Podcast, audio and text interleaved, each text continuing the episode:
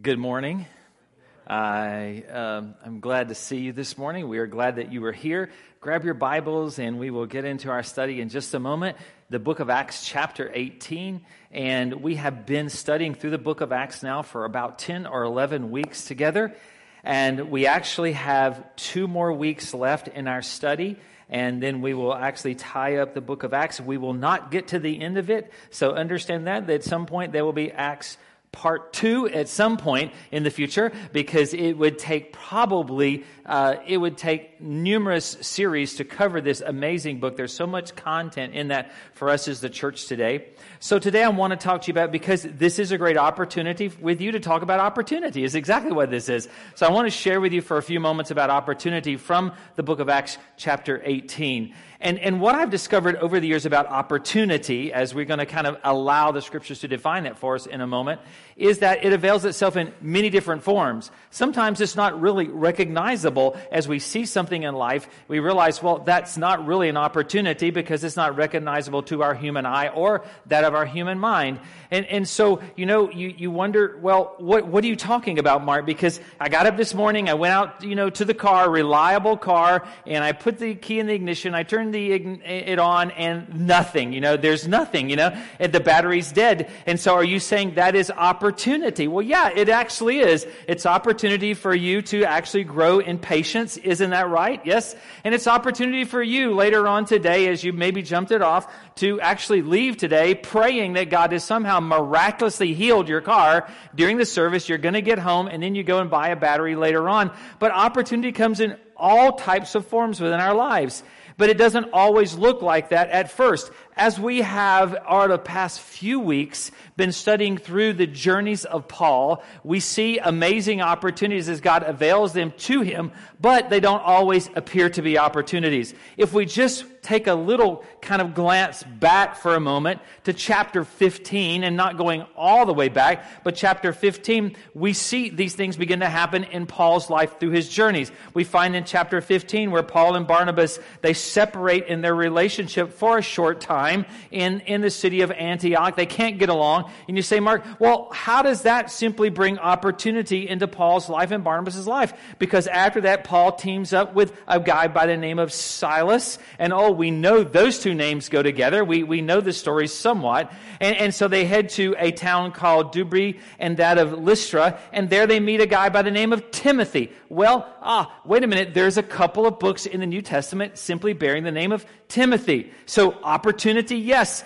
They try to go to Asia, but the Holy Spirit stops them and says no. Then they try to make another trip to a, city by the name of Bithynia, but then the Holy Spirit says no. Is that a fail or is that an opportunity? It's an opportunity because they find they end up in a city by the name of Troas, and there Paul has a vision. It's called the Macedonian Call. A few weeks we talked about that ago. We talked about that. And the Macedonian Call is this vision that Paul has of a man in Macedonia calling him over to help us, is what he says. We need your help in, in Macedonia. And so what Paul does, he goes over to Macedonia, and there he finds a group of ladies worshiping or praying by the river and he meets Lydia. And if you remember the story, maybe not, but if you were here, you remember the story that Lydia is what we know to be the first European convert. That so we see this opportunity arising throughout Paul's journey, and sometimes they just don't look like that of opportunity. But through that conversion of Lydia, that we have the church today that we, we know of and where we are right now at this moment. It was the door to that of the Reformation. It was the door to the Great Awakening. It was the door to the gospel being brought to you and I. It's, it's opportunity. And then that in that city of Philippi, what we find is Paul and Silas, they're thrown in jail. Well, how can that be opportunity? Because what Paul and Silas does is this. They form a jail ministry right there. First time, right? They form a jail ministry. They have a worship service. They get the jail rocking and all of a sudden what? All the bars simply open. All the chains fall off. And the jailer, before he's about to take his own life, Paul says, Hey, don't do that. We're all still here. So the opportunity avails itself and the jailer and his entire family come to Christ and they are baptized and the Philippian church is planted. Oh, it's the gateway to Europe. Paul and Silas, they're escorted out of town after that by the police. Oh, how can that be opportunity in, in their life? Because they go to Thessalonica, they preach the gospel, yet there, there's a riot and they have to leave. How can that be opportunity? They go to Berea and people there receive Christ, but then the Jews form a mob and Paul and Silas have to leave and Paul goes to Athens. And that is where, that is simply where uh, Matthew last week in chapter 17 took us. And there he gets to preach to the Epicureans and the Stoic philosophers, to the greatest minds of the, of the known world at that time. He gets to talk with them about Christ and share with them about Christ. It's an amazing opportunity. And I think sometimes we can go through our daily lives and we sort of see things as random. And, and what I understand about sovereignty and that of providence in our lives is this that all life flows to the hands of God. So it kind of eliminates the random of our lives. And so there are opportunities that avail themselves in our lives daily that we don't even see them as opportunities. We sort of see them as random acts. But yet God, eh, there are opportunities. Sometimes we say, well, opportunities always have to be really good things in my life. You know, they're the things that make me comfortable and warm and fuzzy all over and make me feel really good. No, sometimes opportunities come in the, in, in that uh, frame of pain. Isn't that true? They come in those moments where there are struggles in our life, and we're going to talk about and that in a few moments as we read this story together. So now we find Paul in chapter 18. He's going to Corinth. He's going to Corinth, and an opportunity opens for him in that city. Corinth is a city of a little over 200,000 people, just a little academics for a moment, made up of Greeks and, and uh, that of uh, Roman soldiers that are, are, veteran Roman soldiers. It's, it's made up of government officials and a large number of Jews because they've been expelled from Rome by Claudius because he said, You guys are making way too much trouble, so I got to get you out. So this is where they go. And in this setting, God brings opportunity to Paul. But what I love about this chapter is this that it also sheds some light and an understanding for you and I and how to really recognize divine opportunity for our lives. It does. So, chapter 18, verse 1, we read together. After this, Paul left Athens. He went to Corinth and he found a, a Jew named Aquila, a, a native of Pontus recently come from Italy with his wife Priscilla because Claudius had commanded all the Jews to leave Rome, and he went to see them. And because he was of the same trade, he stayed with them and worked, for they were tent makers by trade. Stop for a point, just a moment. I think this is interesting to me anyway. It's interesting that what tent makers are. They're leather workers. And because most tents were made out of leather, so they're leather workers. And so that is Paul's trade, and that is also that of Aquila and Priscilla. That is their trades also. It's amazing how God puts people together, isn't it? And what I like about this and what I love about this, this is where this term tent maker missionaries comes from. And that is that today we have, especially in Muslim countries, we have people that are missionaries, but yet they go into those countries because of their profession. And they work, but they create small Bible studies and groups to spread the gospel. This is exactly where that concept comes from. Verse 4 And he reasoned in the synagogue every Sabbath, and he tried to persuade Jews and Greeks. And when Silas and Timothy arrived from Macedonia, evidently they must bring some support with them, because it says, And Paul was occupied with the word, testifying to the Jews that Christ was Jesus. Verse 6 And when they opposed and reviled him, he shook off his garments and said to them, your blood is on your own heads. I am innocent. For now on I will go to the Gentiles. And he left there and went to the house of a man named Titius Justus, a worshiper of God. His house was next door to the synagogue. Crispus, the ruler of the synagogue, believed in the Lord together and, and believed in the Lord together with his entire family. And many of the Corinthians, hearing Paul, believed and were baptized. So I have to start here a couple of things to talk to you about this morning, and I have to start here, and it's this divine opportunity. Divine opportunity. Because it, divine opportunity doesn't always look divine. It, it doesn't always look divine. So here's Paul. He's come to this city with all its perils and all of its promises, and Paul comes alone. He comes to Corinth at first, he's, he's alone. Just as Paul, I think we see this coming to Corinthians alone, he reveals to you and I a very human side to that of divine opportunity that I think that we can connect with. He does. In order to understand that, Paul reflects back on that in 1 Corinthians chapter 2. and verse 1. He reflects back upon this passage that we just read from Acts chapter 18. And he talks to the Corinthian church and he recounts how he came to them. And this is what he says to them in 1 Corinthians 2 and 1. And I, when I came to you, brothers, is what he's talking about. He's referring back to Acts 18. Did not come proclaiming to you the testimony of God with lofty speech or with wisdom, he said. And, and when I, I stopped there for a moment, I thought about this. For some of you, that's, that's assuring. Yeah, because maybe you struggle in with gospel conversations with people. So you're struggling with the words that you come up with. So that's great. And for some of you, it challenges your excuses because some of you say, well, I just don't know enough scripture or I just can't say things properly. You know, I can't put my mind and thoughts together to articulate them to tell people about Christ. And so here's Paul kind of saying, hey, understand this. You can relate to me and I can relate to you is what he's saying. Verse 2 For I decided to know nothing among you except Christ Jesus and Him crucified. And look what he says in verse 3 And I was with you in weakness and in fear and much trembling. What he's saying is, this is about Jesus. This is not about me. And he goes on to say, And my speech and my message were not in plausible words of wisdom, but in demonstration of the Spirit and of power, so that your faith might not rest in the wisdom of men, but in the power of God. Paul, at the point of writing this in Corinthians, he's been there 18 months with them. He's seen great ministry, but he warns the believers not to base their faith on the wisdom of men, the words that he says, but you base your faith on the power of God. It is.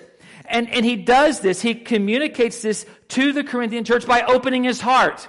Can I tell you something? The greatest effect that you'll ever have on anyone, whether you are discipling them, whether you are having a gospel conversation with them, and they're an unbeliever, the greatest way to ever communicate what Christ has done in your life and what God means to you is this, that you open your heart in transparency and honesty as to where you are and maybe the things that you struggle when you come to Christ and where you're struggling now, and for them to understand that you are actually human because some people don't believe that Christians are humans. They don't. Just live with us for a while, right? Yes. Yes, and we are extremely human, as human as anybody else that walks this planet. And so what Paul does, he opens his heart. This is Paul. This is, this is absolutely this great evangelist, this powerful preacher, teacher, writer, theologian. This is Paul who opens his heart and says, Hey, when I came to you, in my heart was weakness and fear and trembling. I know this was an opportunity God opened for me to come to Corinth. I realize that, but yet I'm still Paul. And inside of me were those feelings. I, I, wrote this down in my notes this week. I said this, Paul would make a terrible TV evangelist. He would. He would make an awful TV evangelist because if you go to the Corinthians writings, eh, his letters to the Corinthian church, in Second Corinthians, it's not on the screen, not in your notes. You can read it later. Second Corinthians 10 and 10 tells us exactly how the Corinthian church sees Paul. And this is what it says, that his letters are weighty and strong, they say, but his bodily presence is weak and his speech is of no account. Dude, you could not have a television program like that. You could not, right? No. You, you could have the nice suit, the slick back evangelist haircut, all those kinds of things, but you just could not do that if you couldn't actually present things, eh, you know, in word and articulate them. Paul evidently struggles in that area. In fact, there are certain followings in Christendom today that wouldn't even follow Paul. Paul could probably not pastor a megachurch in, in, in in, in, our, in our country, he probably could not because he says, I was with you in weakness and in fear and trembling. He said, but Mark, wait a minute. To capitalize on divine opportunities, then we have to be, first, we have to be very well educated and we have to be powerful. We have to have some flair to us and some swag to us, you know. We have to have all those kinds of things. Otherwise, how will God use us? And I think we're always asking the wrong question when it comes to how God uses us. Because I think the question we ask all the time is, what good can I do for Christ? When I think the actual question is this, what good can Christ do through me in my brokenness? Yes. That's the question. That what can Christ do through me in the broken state of my life? in all of my mess ups and hang ups and all of my habits and all the issues that I have. And we have issues. Dear Lord, we all have issues. Isn't that right? Yes, we do.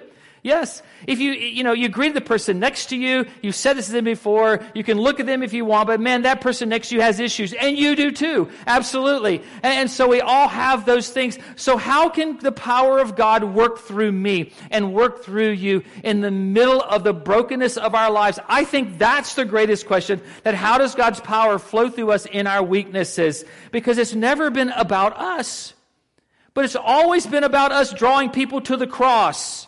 That's why Paul says when he comes to the Corinthian church, I, decide, I decided to know nothing among you except Christ and Him crucified. That's it. Because these things in our lives are made, and I use the word perfect, but I, I believe that's how God works through our lives. And we're not perfect as individuals, but yet His will for our life and His work for our life is absolutely perfect and His desires are perfect. That these things are made perfect in our weakness and not in our strengths. But yet there's a paradox we find in Scripture. Because Scripture says, hey, don't fear. Yeah, I'm not giving you the spirit of fear. There's a paradox there. It says simply that we're told not to dismay, for God is with us. Yet here's Paul. He comes to the Corinthian church. He has this great opportunity to have these gospel conversations, to preach and teach. Yet he says that he comes with this fear and trembling. Why? Because it's the opportunity that he faces for those gospel conversations. Yes, sometimes I'm afraid because I lack faith, and I say, Lord, help me in my unbelief. But what we know about Paul is this: he's he, the fear and the trembling in his life is from the responsibility he understands in this opportunity that he has with God. I've told you before that the most frightening moments of my life is this. I'll count them. One, two, three, four, five, six, seven, eight, nine, ten, eleven, twelve, 13, 14. Those 14 steps are the most frightening moments of my life every week. They are. Yes. It's not when you come to me for counseling or when I visit you maybe at the hospital or if you have surgery or, or one of those kinds of things. It, it, it's not even those moments. I feel the weight of those times, yeah, absolutely for sure. But it's those 14 steps from there by, sitting by my wonderful Reba and to, to right here that I realized the weight and the responsibility of the opportunity that I have to have gospel conversation with you on a Sunday morning or at other times. That's what it is. So I said, Lord, I read this chapter through so many times, chapter 18. What does it really say to me? What does this say to me? And so I, I in, in, my journal, I wrote three things that this chapter says to me, and I want to share them with you this morning. And, the first is this divine opportunity may take us to places that are challenging within our lives. This is the practical outworking of this journey. It takes us to places that are challenged within our life because what I have come to understand, the growth in my life, okay, the growth in my life is not always just about the destination. It's not always just about getting to Corinth, but yet the growth in my life is really about the, the distance between where I'm starting and the time that I get to Corinth. It's about the journey of my life. If you look at Paul's life, it's been challenging. All these things that that, that simply of all these places he finds himself at. When he finds himself in Athens, he's speaking to some of the greatest minds in the known world that day that had to be challenged. When he finds himself in Berea and they accept the gospel, yet the, the Jews riot and he has to leave town. When he finds himself in Thessalonica, that there is a mob that comes after him. When he finds himself in Philippi, there finds himself in jail. In Macedonia, he takes two wrong turns or what appears to be two wrong turns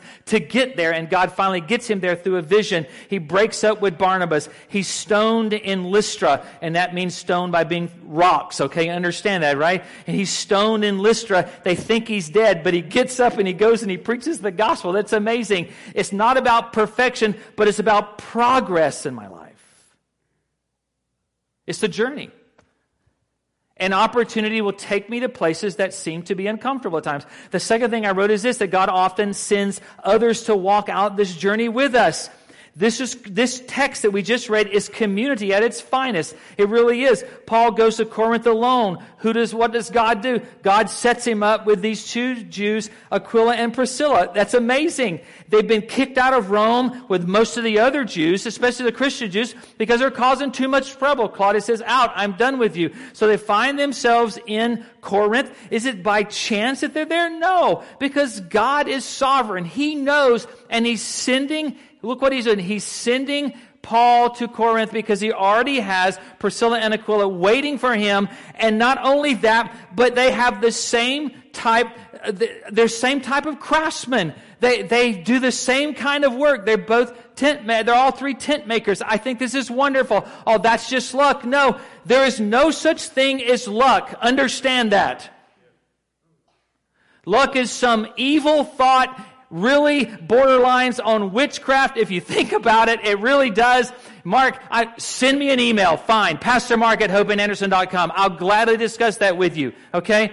Don't tell me good luck on something, you know? I had someone said to me on a Sunday morning, good luck with your sermon this morning. I said, what did you say? Really? Good luck. If I'm depending on luck, that means I'm depending on myself. And we're all in trouble. Listen, if I'm depending on myself, you don't need to be here. You need to find another church to go to, really. You, absolutely, that's the truth. Because I, I don't have the answers. I'm struggling for the answers myself for my own life. And what God does is this, He arranged, this is about community. Because what is the beauty of the book of Acts and the beauty of chapter 18 is this. Paul experiences opportunity in the middle of community. That's beautiful. Yes. Can I tell you something? This room is full of opportunity. Did you know that? Yes, it's full of opportunity. Oh, what do you mean? You talking about the building? No, I'm not talking about the building. This building could be gone tomorrow, and that doesn't affect the church whatsoever. Understand that opportunity came walking in this room on two legs. That's right, it did. Yes, it's all of you. You came walking in on two legs. That's opportunity. You sit on your seat of opportunity. That's where you are right now. And in a, mo- and in a few minutes, ah, I won't say a few minutes, but later on, okay? You'll walk out of here as opportunity. You'll go to lunch and you'll be surrounded by opportunity. You'll have opportunity before you ever leave this parking lot. That's what it's about, that God places in community for opportunity. And you are responsible for one another. Oh, we're going to see that played out in a moment. I love this text. It is awesome. The third thing is this divine opportunity may require us to make difficult decisions. What does Paul do? Man, he, every, every place he goes, what do the Jews do? Well, some accept him, yes. We know the leader of the temple in Corinth accepts him. But yet he's been to Thessalonica and Berea. What do they do? They riot, man. They riot. They run him out of town. In fact, at some point, the disciples, they have to sneak him out of town, you know, because there's a mob coming after him. So here's what he does when he comes to Corinth. He shakes out his robes. He, it's this, it's this sort of, um, this physical symbol of kind of moving on is, is what he does. He wants the Jews to understand the grace that Christ has simply shown them, but he also wants them to understand the judgment that will fall upon them if they do not accept Christ as the Messiah. So he departs from the Jews for a very short time to focus on the Gentiles. Why? Because God has softened and opened the hearts of the Gentiles. And there are times in our life, and take this under, uh, just take this you know, with an open heart and open mind that there are times in life that you may have to step away from some people. Now, that doesn't mean that you get a new husband today, okay? That's not what that means, right? No. So don't take that to that degree. That's not what Mark is saying. So just calm down, okay? You know, somebody just got to like this elbow in a rib. I told you, I told you God would speak to me today. No, that's not what this is about. No. But there are times when you have to step away from those that just want to absorb all of the life from you. And they desire just your attention, but yet they don't want to simply hear the things that God may speak through you for them. So you have to use wisdom for the good of the gospel. Now you get nervous, aren't you? Because you wonder who I'm talking about, right? Yes. No, no. You know. You know exactly what this is. Yes. Those that are continually bombarding you with negativism, to the part where when you leave their company, you feel like you're carrying the weight of the world on you at every time. Can I tell you something? If anything, when we come together as believers, that my place is this to help relieve some of the weight from your life. I may not can physically do that, but yet I can prayerfully do that and encourage you, and, and I, can, I can tell you that I am there for you and I stand with you. But there may be some instances in your life where you have to love someone for a short time from a distance.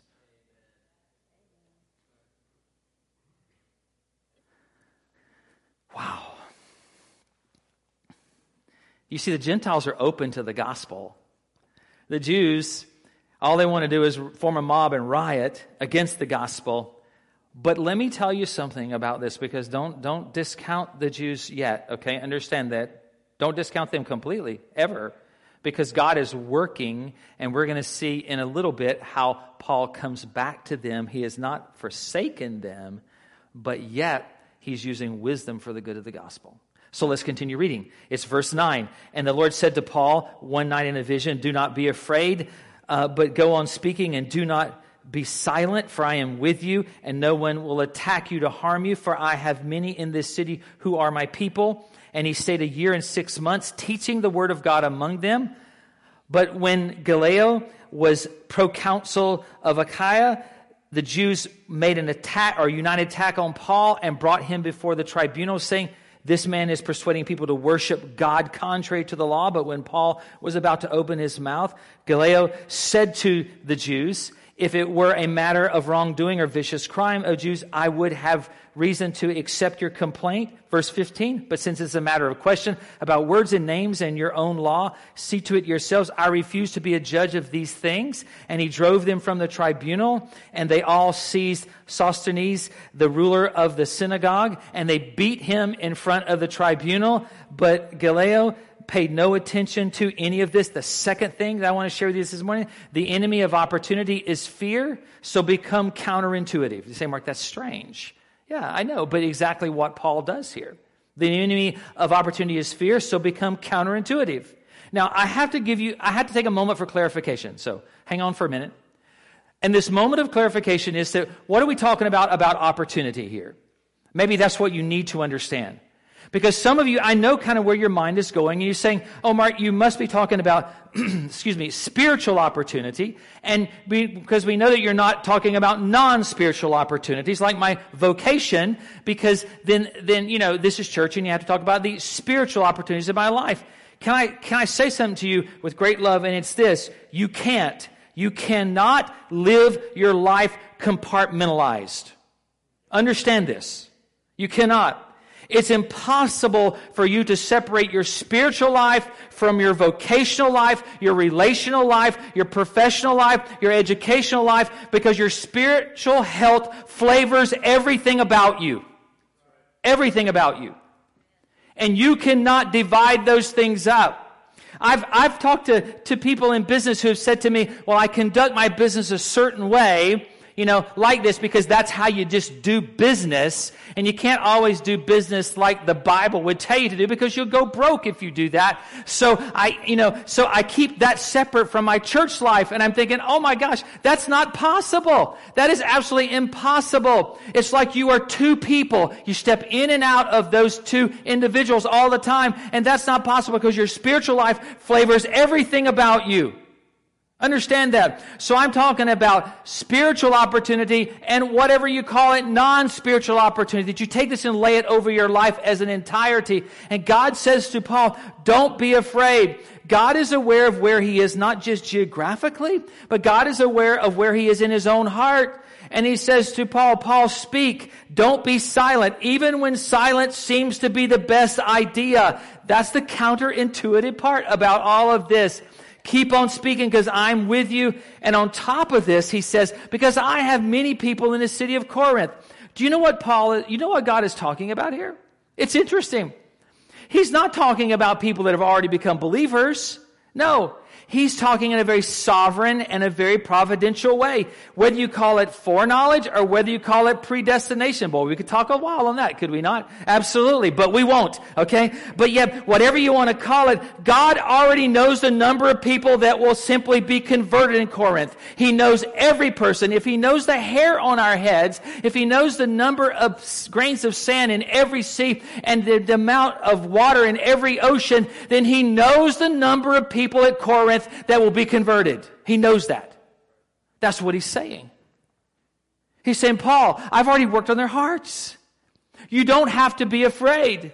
They're telling you, or you're thinking, well, this is a real good time to kind of lay back, be real cool, kind of go all stealthy, you know, with my Christianity and the gospel, kind of be like this ninja gospel kind of guy, you know, that I kind of hit and run every once in a while and kind of pull back and hide. And he says, no, it's time for you to speak, even though it seems like it would be a better opportunity to be silent. It's time for you to speak because I have put all this together because I am God and I'm in control. You're not.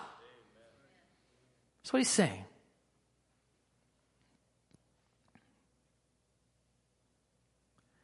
well, man, I got this person at work, you know, and, and, and I know they're not following Christ and they're struggling in, in their relationships. And, and I just, I just want to, I just want to say something to them about God. I, I want to share with them that Christ is their hope in their life, but I'm, I'm, I'm, I'm praying about it. Really?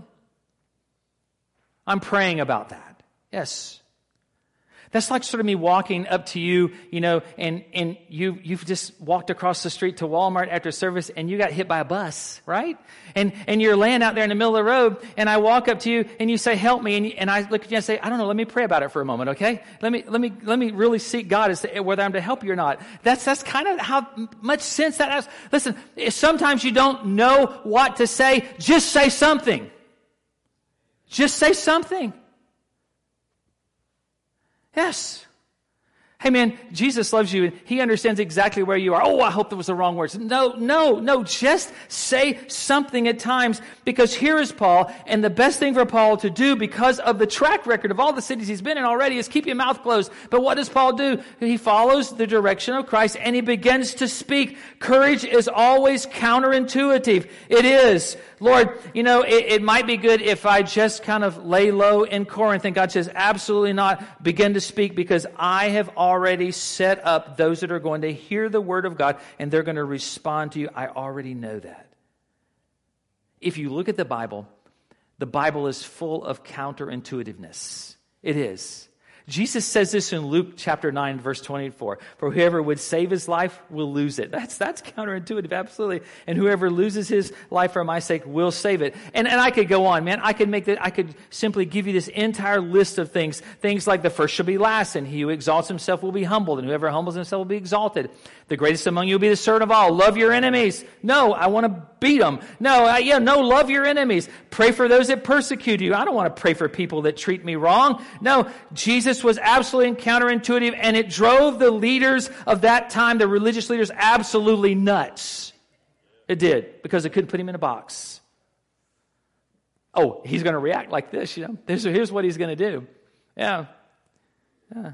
Let's go arrest him in the garden, right? Yes.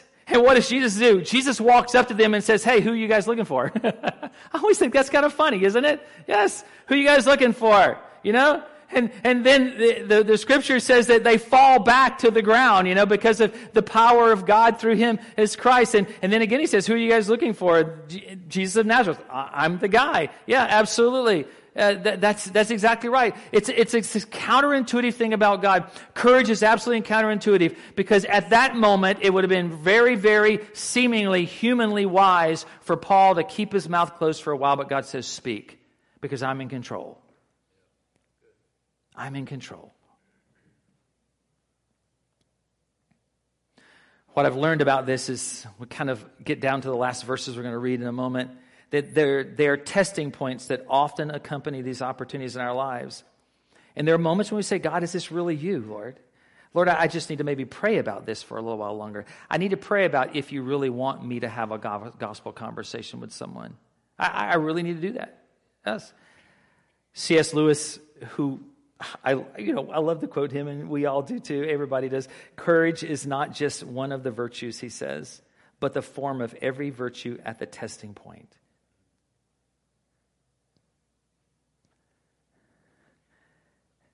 We just came through the resurrection season, Holy Weekend. Man, we had a great time celebrating our resurrection, resurrected Lord. It was just amazing, so powerful. It's my favorite time of year, even great, even to me greater than that of Advent. But it's such a powerful time.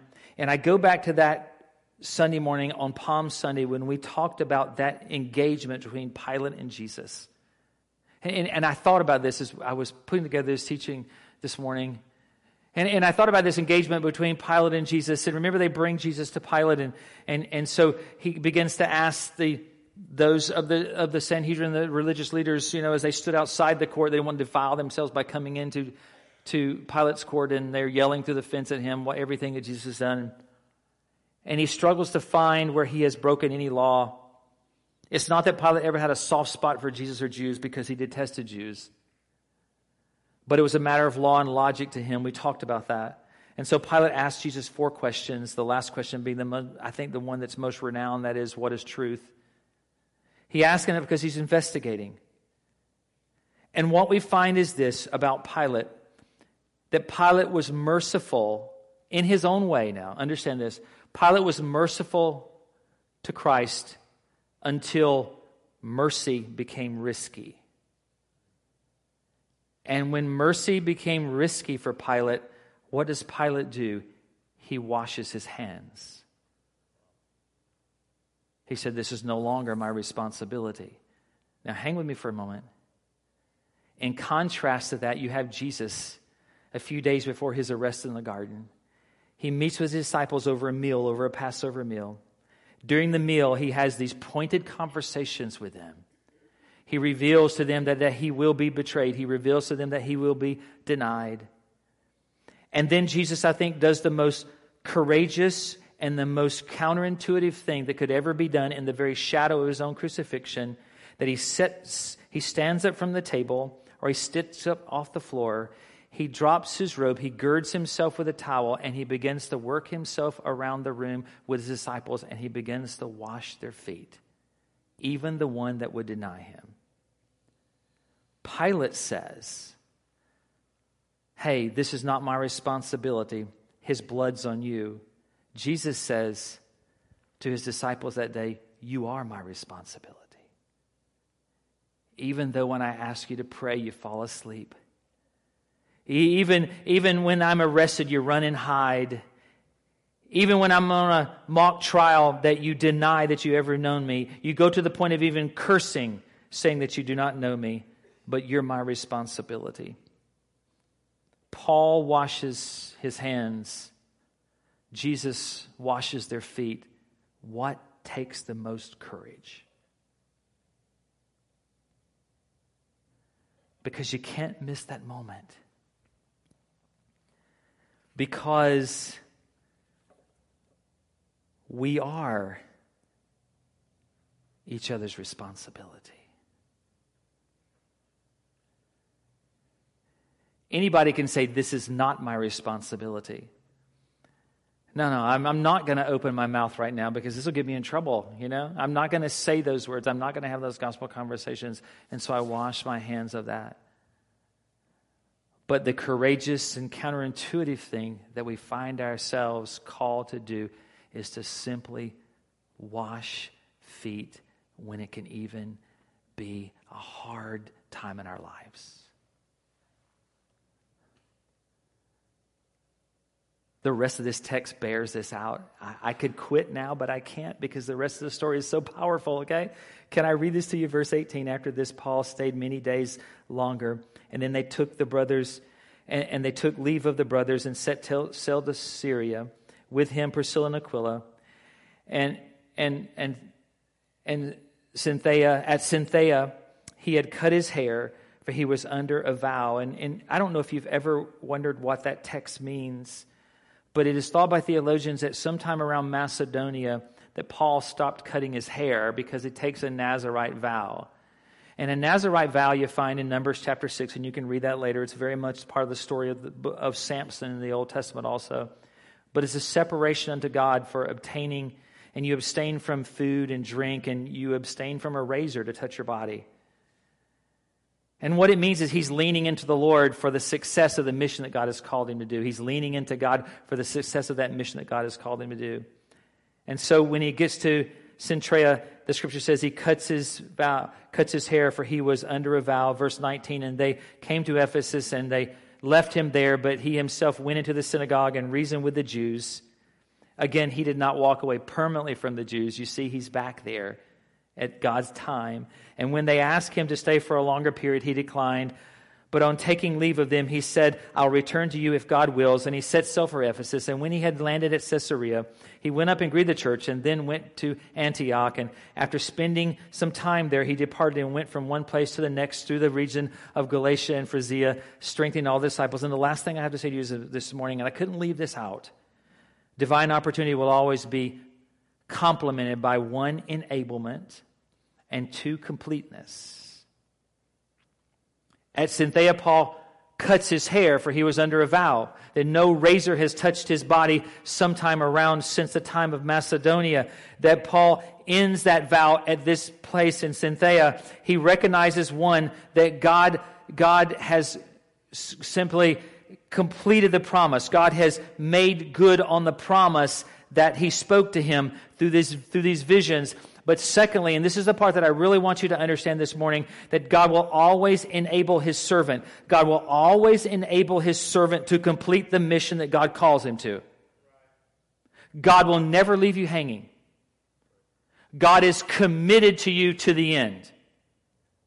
That is what we read in Scripture. In Philippians 1 3 through 6, you can read it later. We know that. But he, he, he, who has begun a good work in you will bring it to completion at the day of Jesus Christ. Understand that, that God is committed to you till the end. God has placed in your heart the gospel message, and God has surrounded you with opportunities.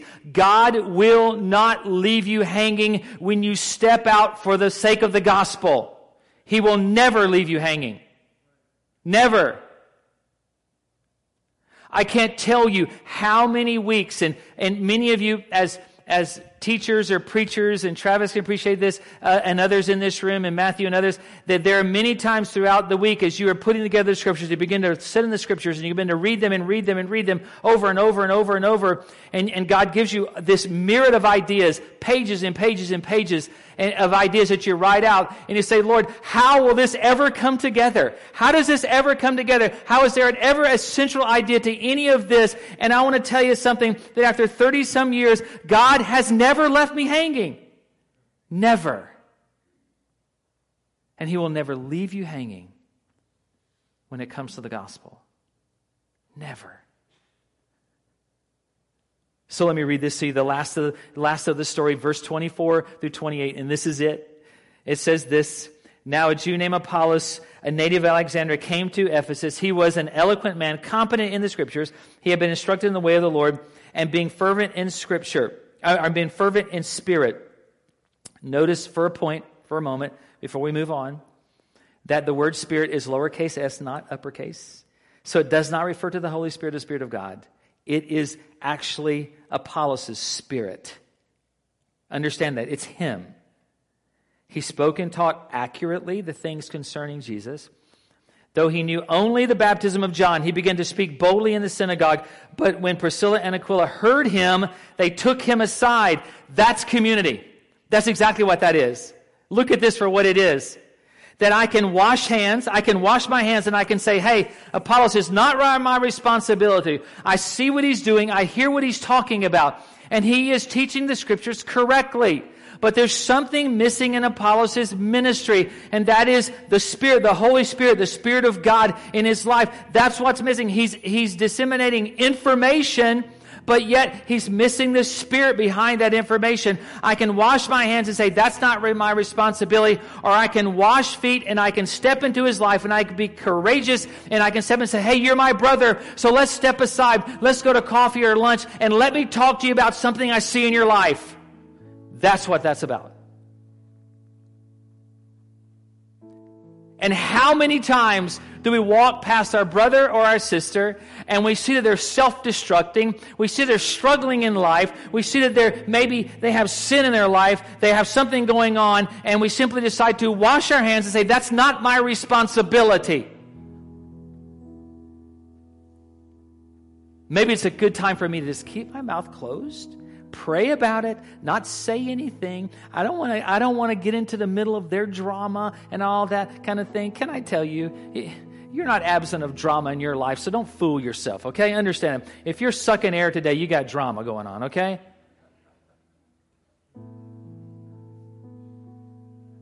But they step into the middle of Apollos' life And here's what they did. And they explained to him the way of the Lord more accurately. And when he wished to cross to Achaia, here's what happens. The brothers encouraged him and wrote to the disciples to welcome him. Why?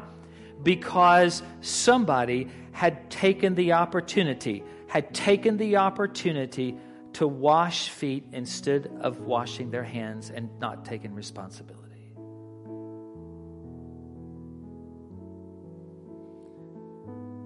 When he arrived, he greatly helped those who through grace had believed, for he powerfully, look at the words, he powerfully refuted the Jews in public, showing by the scriptures that Christ was Jesus. There's so much meaning here. Man, I could just preach on this. I hope you guys brought a lunch because I'm just fired up about this thing. And so this could go on. No, I'm just teasing. I'm, I'm eh, you know, it's it's done. Other than a couple more things. I think you can approach divine opportunities with the spirit of Apollos, and that is I can do this. I have the knowledge. I have the education. I have the background. I have the expertise. I know the truth. It's not that he was teaching lies, he was teaching truth. But when we communicate truth apart from spirit, it's nothing more than information. Understand that. When we communicate truth apart from spirit, then it's just information, it's rules. It's the boxes, it's the checkoff list. But when we approach this with that of Jesus is enough, that Lord, I'm weak and I'm fearful, that God, I'm trembling, my words are not eloquent, God. God, I got John 3:16 down, baby. I got it down pat. I'm working on a few more, Lord, but give me be patient with me but I'm working on a few more. God, can you use me? And Jesus says, Hey, get up from the table, drop your robe, put your towel around your waist, and let's wash some feet. That's what he says.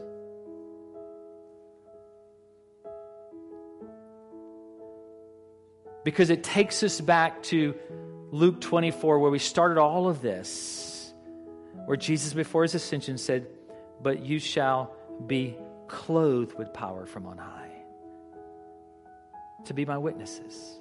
It takes us back to Acts chapter 1, verse 8, the bridge between that of the synoptic gospels and that of the rest of the New Testament, where he says to you and I, But you will receive power when the Holy Spirit has come upon you, and you will be my witnesses. You see, Christianity is more than it's more than giving your life to Christ and someday you get old, die, and go to heaven. It's more than that, okay? Understand that. And, and you say, well, Mark, that's ridiculous. So nobody thinks, oh, I want to tell you, yes, they do. I hear it all the time. I heard somebody say to me recently, well, I just want to be good enough to just, just to make it to heaven someday. And I said, wait a minute, you're starting out behind already, okay? Understand that. You need to realize that because you'll never be good enough. What? Never. Never. You're rotten to the core on the inside. Well, I never. Oh, no, you have. You always have all your life. You're born that way. It's not your faithfulness, it's His faithfulness that gets you there. It's His faithfulness. So, Christianity is more than giving your life to Christ and someday dying and going to heaven. It's the middle that makes the difference. It's the opportunities that happen in the middle of that of conversion and that of going to heaven that makes the difference. It's where the opportunities lie. It's where we live passionately for Him during that time of our life. It's where we're not blowing our, our days and our dollars on just ourselves, but we're giving our life for the glory of God, the good of others. We're leaning into divine opportunities. And that opportunity could be sitting around you this morning, in front of you, behind you, beside you. Who you had coffee with today, who you will run into after church. Hopefully, it's just like a meeting and not like, like a car accident or something like that, you know. But hey, whatever opportunity and how it avails himself, then, then you use it for the gospel.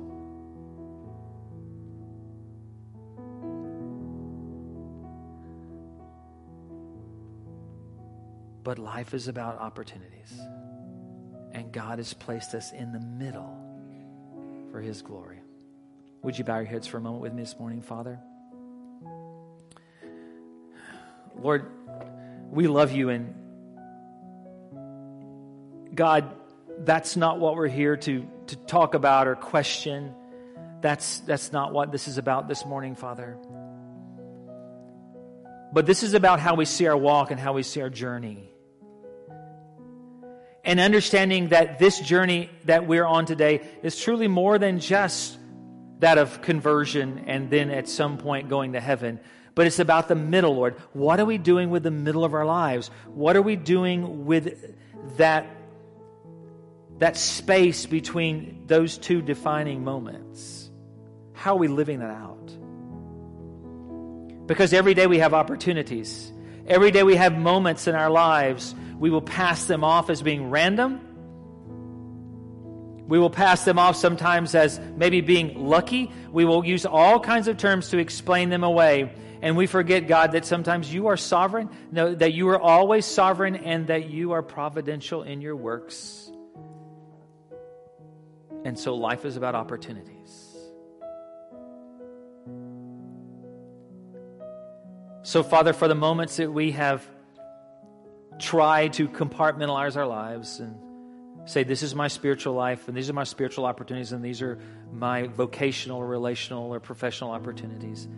That God, we realize that that is so absolutely impossible for us as humans. But our spirituality flavors everything, Lord. So tomorrow at work or school or wherever I find myself, what I realize is that life is an opportunity. Help me, God, for the glory of your kingdom, to make the absolute most of those moments. That I don't choose to wash my hands and say, My brother, my sister is not my responsibility. Even when they've done me wrong, even when I know that they may deny me, but yet that I choose to take a towel and a basin and I do the counterintuitive thing and I wash feet because we are each other's responsibilities. Thank you, Father, for speaking to us this morning. Open our hearts and our minds to your word.